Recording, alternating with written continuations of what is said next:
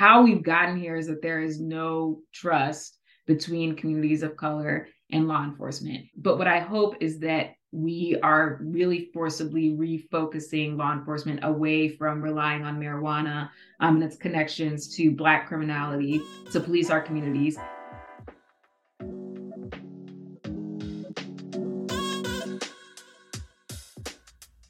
You're listening to Thinking Freely with the ACLU of Maryland, the show that talks about what's happening politically in Maryland from the courts to the streets and everywhere in between.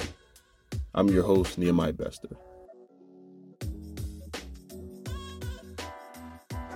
Marijuana. Let's talk about it. In 2022, Maryland voters overwhelmingly decided that it was time for marijuana to be legalized for recreational use. But let's be real, that should have happened years ago. Since 2014, marijuana has been decriminalized in the state for possession of 10 grams or less, specifically black and brown people who were searched at a rate of 2.41 times higher than whites. And that research only came four years after decriminalization. On top of this, marijuana's legalization has opened the door to for profit businesses with local stores and industries yielding financial gain from the substance. The unfortunate truth of it is is that there seem to have always been two very different realities of marijuana use. When black and brown people use it, it's criminalized. The very intentional racist war on drugs created by President Nixon was used to target black people specifically. But when white people use it, not only are consequences less severe, it's seen more as medicinal and now profitable. This gets into another issue on marijuana reparations for those communities that are owed for their constant persecution and community destruction over a commonly used plant. The ACLU of Maryland acted fast this legislative session to push for legislation that put an end to these outdated laws, including ending stops and searches over the alleged smell of marijuana, which police have long used as a precursor to justify their own violent crimes in communities they're sworn to serve. To help us make sense of all this, we have Michele Hall, who's an assistant public defender at the Maryland Office of the Public Defender, where she represents clients on appeal and engages in legislative advocacy, as well as Lawrence Grandpre, the Director of Research for Leaders of a Beautiful Struggle, who focuses on police accountability and community based economic development. Thanks for joining me, you two. Thanks for having us. So, Lawrence, I want to I want to start with you. Um, you've done tons of research on community-based development, particularly on drug policy and criminal justice. Uh, so, even before Marylanders overwhelmingly voted to legalize recreational marijuana, right? In Maryland, there have been calls for reparations for those most impacted by the dangerous war on drugs, and you know we're talking about Black people um, in the communities they reside in. My question to you is Are marijuana reparations possible in our state? That's a good question. And the answer is yes. But I think part of the important thing to understand is the definition of reparations the differs depends on who you talk to. So um, many people will start around a lot of different definitions for reparations, but at the core of my definition of reparations is I guess I'd probably say two things. First, it is not just a recognition of guilt. Um, apology really doesn't matter to me. That's just words. These are things that are very important in other forms of definitions of reparations from like the United Nations. The, one of the most important things for me, I would say the first thing is the promise of non-repetition. As in, if we recognize there's been a historical harm, we have to build structures of accountability to not have it happen again or not keep doing it. Right. A lot of calls for reparations essentially try to do just funding and don't actually deal with the systemic systems causing the violence so the violence can continue. Um, so I would say the first thing is non-repetition. The second thing is that the people who are aggrieved by the harm have to choose for themselves the mechanism of redress for the harm. And I think that's critically important because many of the calls for reparation essentially are just giving people money, either cash payments or giving already existing institutions money. And when you think about the war on drugs, part of the research we've done about the war on drugs talks about the hollowing out of community capacity as one of the critical impacts of the war on drugs. So you think about all the people who otherwise be starting community groups, nonprofits, businesses, they were literally in jail. So what you create when you just see funding as reparations is either cash payments, which are not politically popular, very difficult to logistically do, and when presented, largely end up people buying substance goods or luxury goods that then that money flows out of the community very quickly. It doesn't build institutional capacity to protect the community. It doesn't build political power long term. Or if you just see this funding, what it would do is it creates basically the existing institutional apparatuses, what many people call the nonprofit industrial complex, the white savior industrial complex, basically just a blank check for them to continue to provide services to the community, which many people deem the services themselves as problematic racist reflective of Black pathology, community, and capacity. So the call for reparations to war on drugs, I think maybe because people didn't use the word reparations, but it goes back, you know, decades to at least the 70s when people talked about, you know, the beginning of the heroin epidemic and seeing the joblessness that many Black soldiers coming home from Vietnam came home to and saying, you know, this is the beginning of methadone. Saying you can't just give us methadone and ignore what you're doing to the community. Can't just give us methadone and ignore what you're doing to the Black Panthers. You can't just give us methadone and ignore the larger systemic reality that drives people to addiction. And now you have visions of reparations that often use things like methadone expansion as itself reparations. While many of the Black elders in this space, folks like Mutulu Shakur, a political prisoner in New York who was recently released after over 40 years of incarceration, he was doing addiction care in his community, specifically questioning methadone and using things like acupuncture, but also more importantly, political conscientization through the Black Panthers taking over the Lincoln Detox Clinic. That was their vision of liberatory methodologies. And instead of the public health community supporting that, the reparations frame, the public health community teamed up with the New York Rockefeller Republicans to shut down the clinic that Mutulu Shakur operated in New York. The Panthers and the Young Lords took over this clinic, and then public health people assisted the Rockefeller Republicans to shut it down because those folks were against methadone. Methadone was what these people had built their careers off of.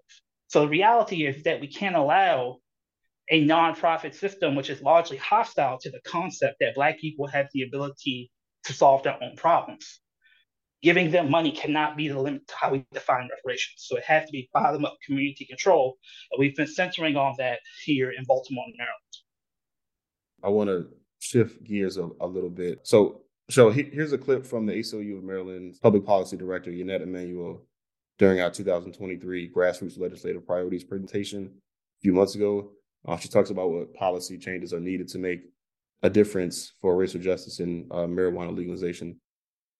The other bill that we'll be working on this session is also a marijuana related issue, and that is to eliminate um, criminal penalties for possession with intent to distribute and um, and possessing over the civil use amount, which is 2.5 ounces.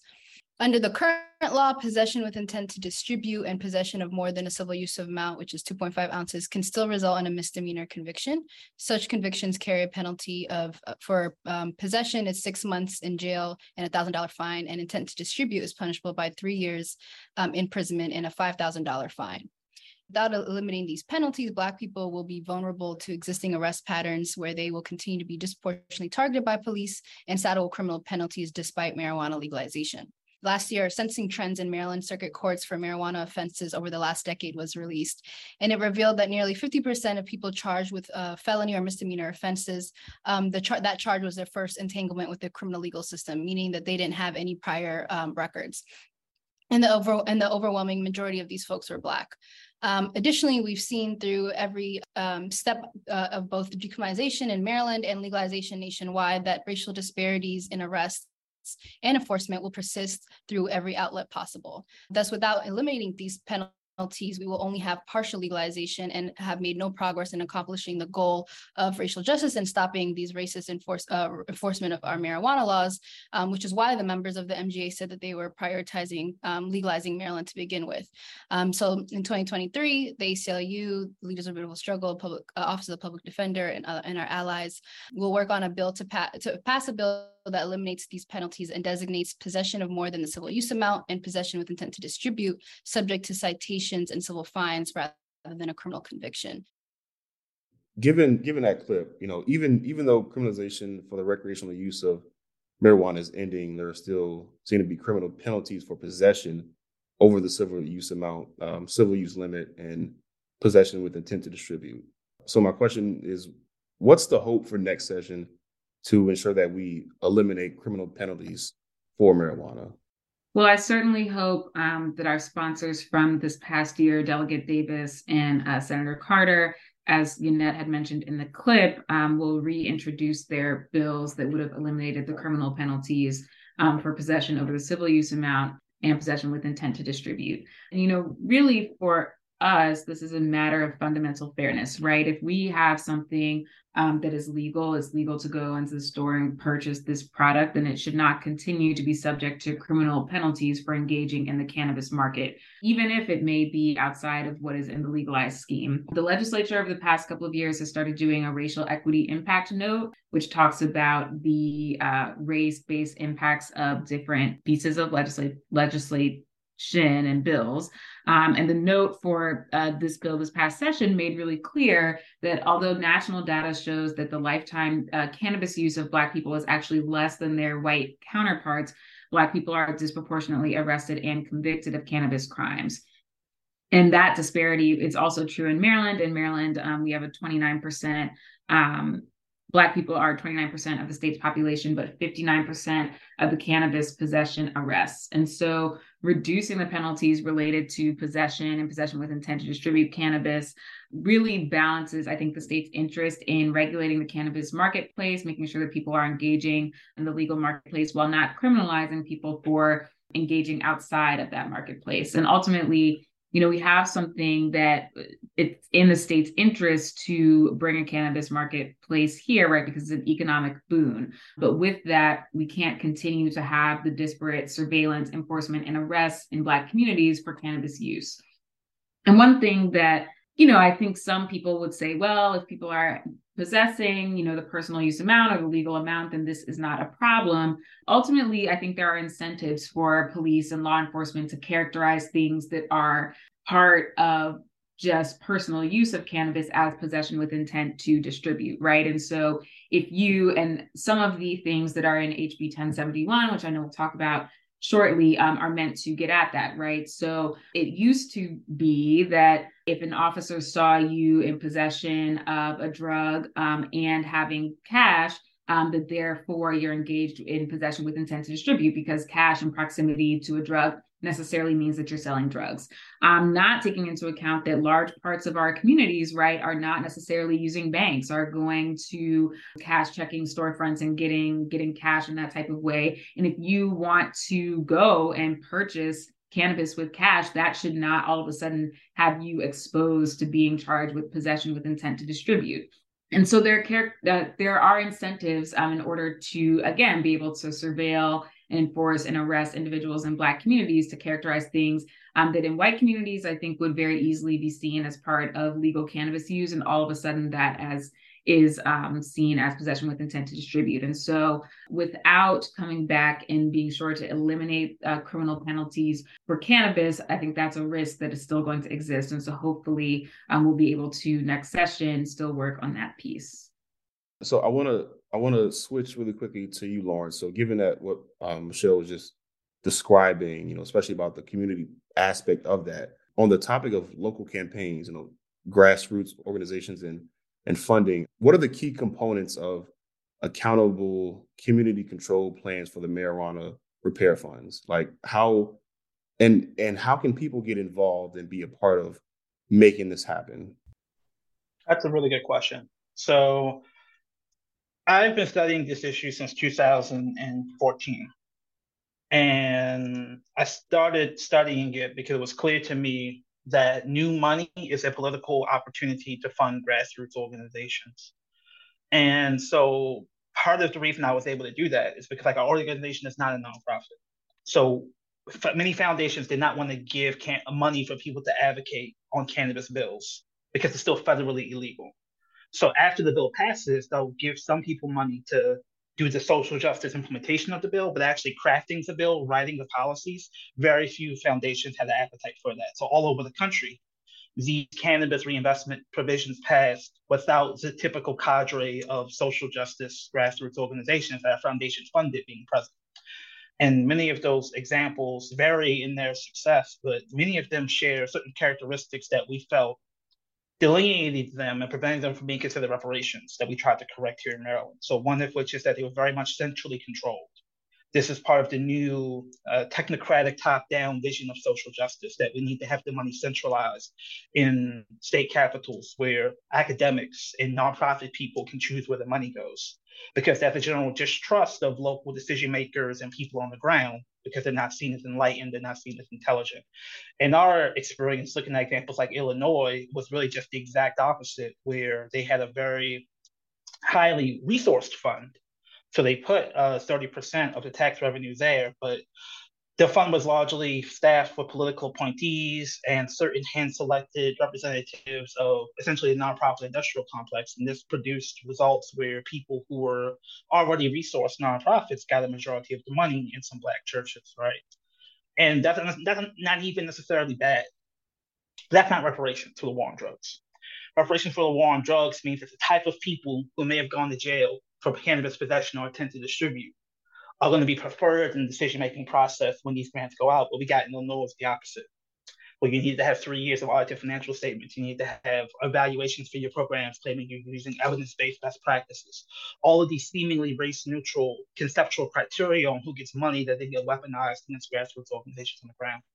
So, what we're doing here in Maryland is that we're having the pot of money, which is 35%, be divvied up in proportion to by locality and have the money be given to localities and not centralized in the state governments.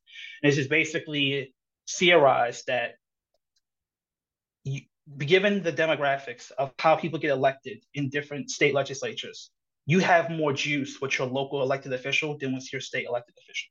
Most people can't get to the state capital. Most people have never been to Annapolis uh, the city council races are decided by a few thousand votes, or a few hundred votes, rather than a few thousand votes. The amount of money that goes into these races are different, and people just know these people, even if they don't like them. They know them. They mm. know what they are. They know where they can get to them. They know people that know these people, and it's just, there are 15 of them in the city council, rather than just like the one or two, three people in your district. So you just have the ability to magnify your social capital locally to influence local politics differently than state politics. So there's going to be a proportional divvying up of the funds, and the funds will be given to localities. The locality then must pass an ordinance by the county council or city council that dictates how the funds will be used to enumerate the harms of the war on drugs within certain guide rails. So it can't go to policing, it can't go to replace already allocated um, things in the budget. So you can't kind of play budgeting shell games. So you basically use it to fill gaps in your existing budget. And importantly, it doesn't just go to the executive because the other criticism we saw is that many times the executive is seen as the safe place to put money. We have these things in Maryland called local management boards, and they actually take a large chunk of state, federal, and foundation money given to localities. And these are oftentimes led by political appointees in the executive. So the idea that we're doing here in Baltimore City that we want to replicate statewide is we're doing a reparations commission and the Reparations Commission will have one representative from every city council district. And the Reparation Commission will be tasked with studying the longitudinal impact of the war on drugs in Baltimore City and producing recommendations for what should be funded to repair that harm. So within the framework of the policy, what folks need to do is they need to talk to whoever it is at the local level in city governance or county governance that they have a connection to and tells them that they need to pass an ordinance to get this money once it starts flowing in July 2024. And we need to be part of that process because whoever holds that money, we need to be very clear what the decision making criteria need to be. And we've done things in Baltimore that say things like, you should not have to have a 501c3 status already. That's very prohibitive. You should not need to have, you know, the audited statements and um, the executive capacity. We need to be open to fiscal sponsorship. We need to have money allocated to incubate um, uh, applicants. Right. Taking public money is very difficult. There's lots of strings attached to it. So if you want grassroots people to receive the money, they have to be given incubation and technical support to learn how to take this money. And if you're not doing those things, you're not doing a model that we think reflects reparations. So there's no, so whatever people want to see in the bill, you have an opportunity to push locally in Maryland to have your locality implement a process that reflects what you think needs to happen. And that would not necessarily be the case if the money was stuck in Annapolis. I want to quickly go to you, Michele. Um, similarly on that same topic, but earlier you briefly mentioned HB 1071, you know, and that just passed, just it passed just in time in, in the legislative session. Why was it so critical that Maryland passed this bill to end police stops and searches over the alleged smell of marijuana if legalization was already on its way? Yeah, so under um, the Fourth Amendment, right, that is what regulates, and that body of case law regulates when police can conduct a stop or a search.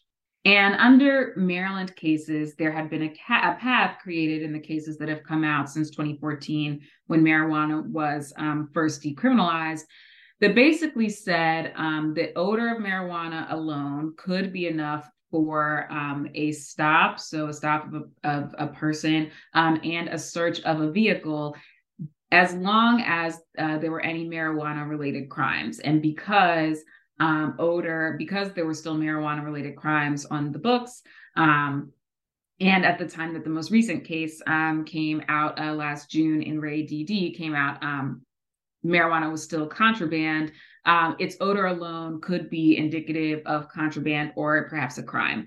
Now, as we talked about earlier, right, um, we still have marijuana related crimes on the books, possessing more than the civil use amount, um, possession with intent to distribute. And so, even when marijuana was legalized, there was still a path for courts to be able to say, well, odor of marijuana can be indicative of a crime because we still have possession with intent to distribute and we still have possession over the civil use amount is a crime. Um, so legalization alone did not fix this. And quite frankly, the way that so many of our clients come into contact with the system is because of the odor or the alleged odor of marijuana. You know, unlike other things, body cams, um, for better or worse, have changed a lot of things about policing. I mean, one thing is that we have a check of being able to say, did this uh, series of events happen the way that you said that it happened? There is no way, though, to verify or not if police smelled the odor of marijuana. And so we regularly have police saying, oh, during the course of a traffic stop, I came up to the window and I smelled the odor of marijuana and I used that as the basis to search a car. Maybe they find nothing. Maybe they find a handgun. Maybe they find something else. I mean, all that evidence is automatically admissible. Maybe, and a lot of times they have not found any marijuana or they've maybe found a small, small roach, um, which I think there's a question of whether or not that is emitting any type of odor of marijuana, right? So without this bill, we would have created a situation where people can go engage um, in this legal marketplace that we put a lot of time and energy into setting up and they can go to the dispensary they can buy weed they can leave the store they can have um, cannabis in their car and then they can be stopped for uh, rolling a stop sign they can be stopped for failing to put on a turn signal and the police can come up and maybe they do smell marijuana or maybe they don't but they just saw them leave the dispensary so they know they have marijuana in the car and say well now i want to search your car because of the odor of marijuana. And there would be nothing that anyone would be able to do to challenge that because that would likely continue to be seen as a legal um, stop or search. And so um, this bill was important to put a stop to that and put a stop to that at the same time um, you know that marijuana was going to be legalized. So you know, I think the first thing is there's an open question of whether or not the courts were going to ultimately conclude. Um, and, you know, this was a lot of the pushback we got from the opposition is that um, the courts will ultimately decide this issue. And, you know, it would, they are going to say that it's not reasonable to do that anymore. Maybe they would, but maybe they wouldn't because of, again, that path that I explained that the case law took. But the other thing is that on July 1st, people are going to be able to legally possess marijuana it takes a very long time for a case to wind its way through the courts. In re D.D., which was um, the most recent case um, that was litigated on the odor of marijuana and was my case from the trial courts through all of the appeals, that case began in November of 2019. And we didn't get an opinion from the Supreme Court of Maryland until June 2022.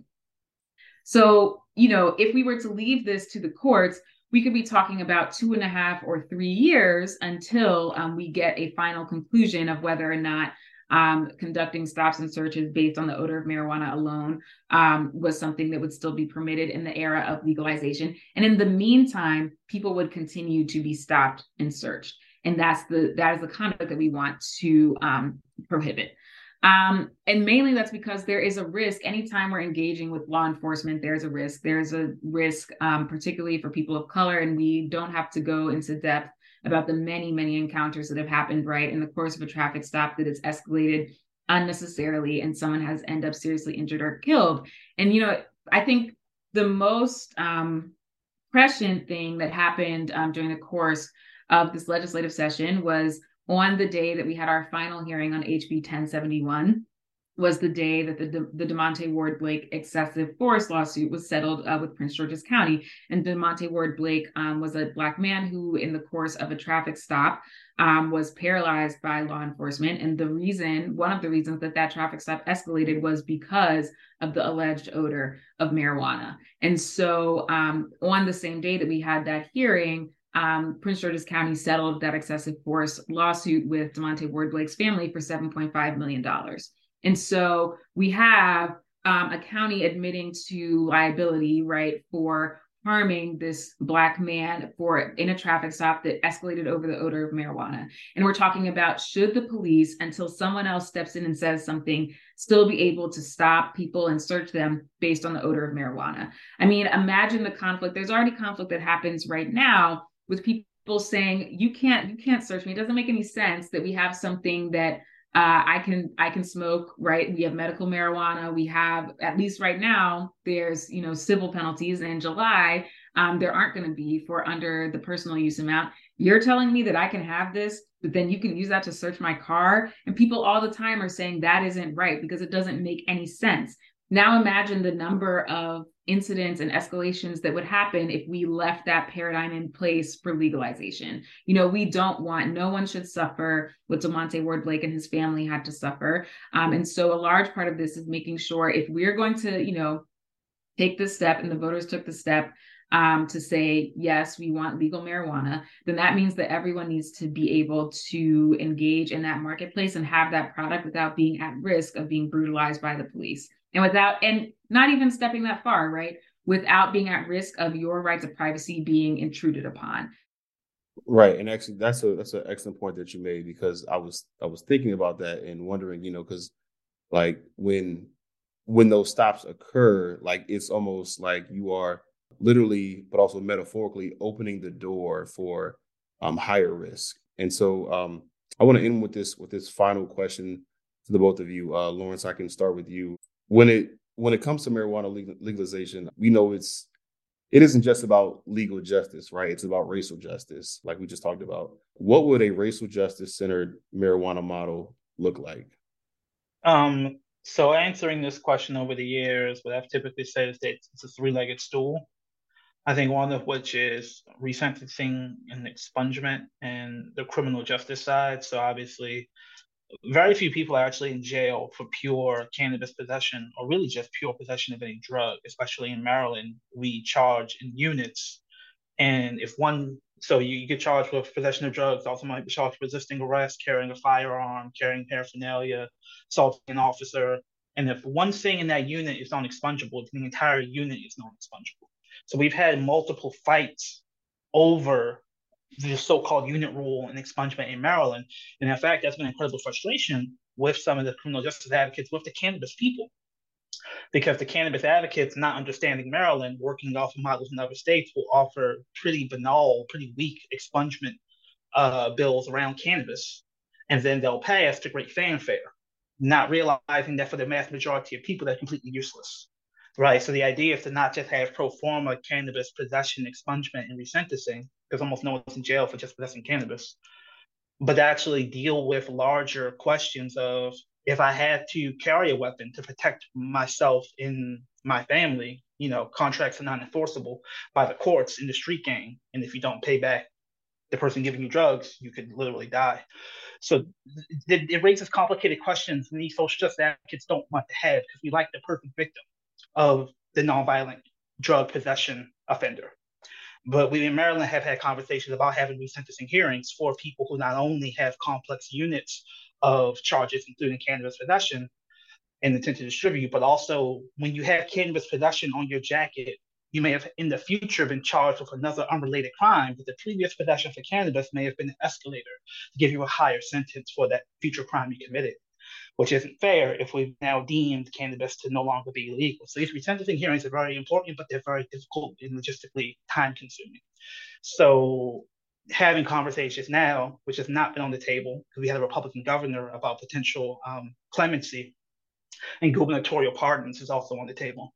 The second leg of the stool is the business side. Um, the business side is very complicated. We don't have time to get into it, but the idea obviously is that for folks who want to engage in the cannabis economy, folks who have a so-called legacy economy, who have been in the street game for years, maybe folks who have been growers who have particular strains or essentially intellectual property that they've branded over years.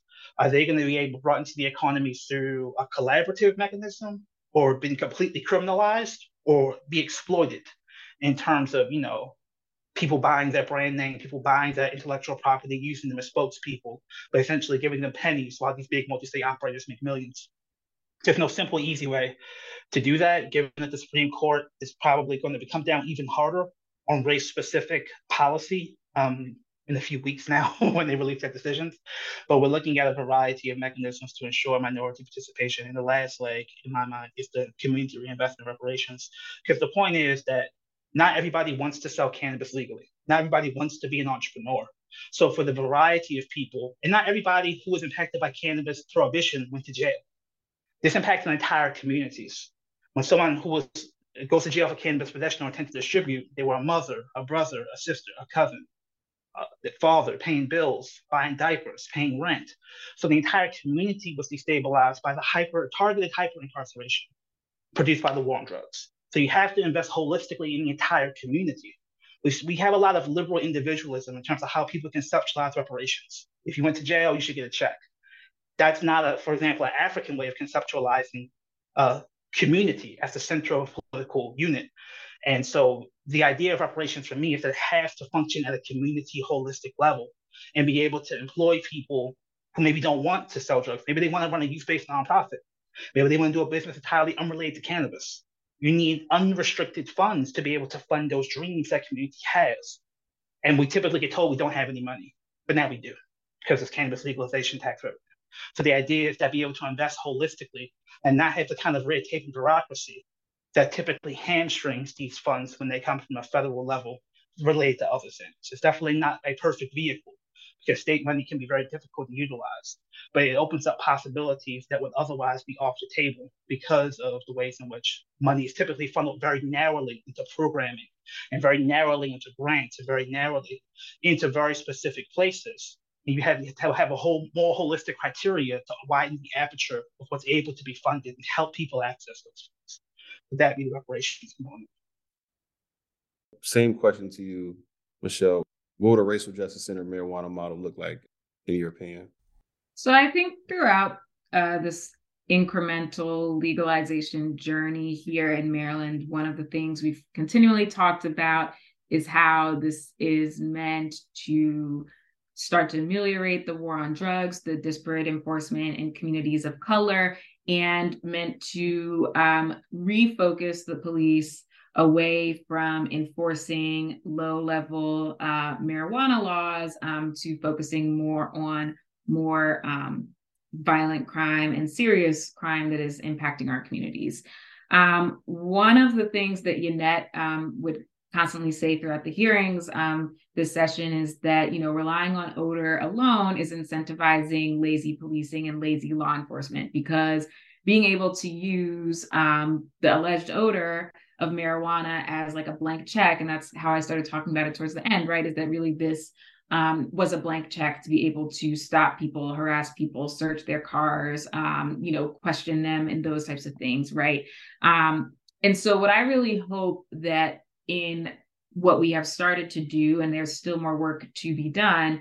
Um, but I hope that what we've made clear through passing these bills this session is that we don't want law enforcement to rely on low hanging fruit. Um, I think relying on marijuana is another iteration of broken windows policing, right? And saying that if you're um, getting at these um, low level crimes that are related to marijuana or where the investigation starts based on marijuana and maybe you are finding something more serious like a gun who as like Lawrence was saying, right? Sometimes I have a gun because my community is unsafe.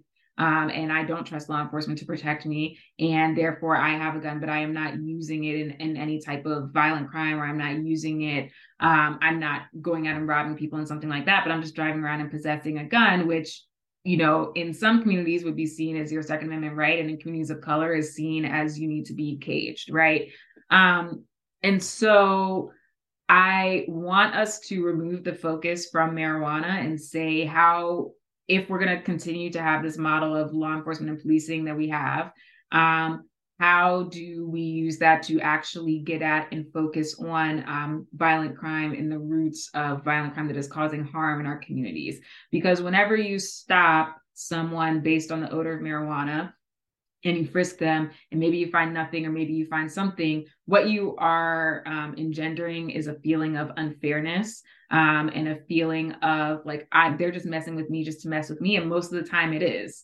Um, and therefore when something more serious happens i'm not going to cooperate with you and work with you because you're the same person that was just harassing me off of the odor of marijuana last week or is lying and saying that you smelled marijuana when you know that you didn't and so, how we've gotten here is that there is no trust between communities of color and law enforcement. And it's a shame that we have had to forcibly remove these low hanging fruit tools that law enforcement relies on to say, no, you need to do something, something different.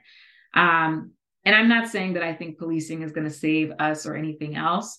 Um, but what I hope is that we are really forcibly refocusing law enforcement away from relying on marijuana um, and its connections to Black criminality to police our communities and are hopefully moving towards a model where we are actually investigating and engaging at solving the real roots of violence in our communities. And that's the thing that will be helpful. So I guess the real answer is that I think the racial justice centered marijuana model is like removing marijuana from any type of justice. And um, I will be very glad when I see a lot less cases where marijuana is playing any type of role. Um, and I think every time I see those cases now, I roll my eyes because I know, and I would always say, and I still continue to say, right? I started my career as a trial attorney in Prince George's County, and I never saw a marijuana case at a University of Maryland. But don't tell me that they're so don't tell me that they're not smoking weed there right? It's because of where law enforcement is choosing to um, put those resources. And I hope that now that we're saying this is this is not a priority, and in fact, it's not even a crime, um, that law enforcement does something different, and marijuana is removed from this model of policing in our communities. Right. It, it doesn't seem like that should be a priority for the state of Maryland at all. So hopefully, we're headed in that direction um, in the next year, in the next couple of years. But I want to thank you so much for your perspectives. Um, it's it's so well needed during this time, and I appreciate all the work that you all do. So thank you. Thank you. Thank you, and thank you for having us.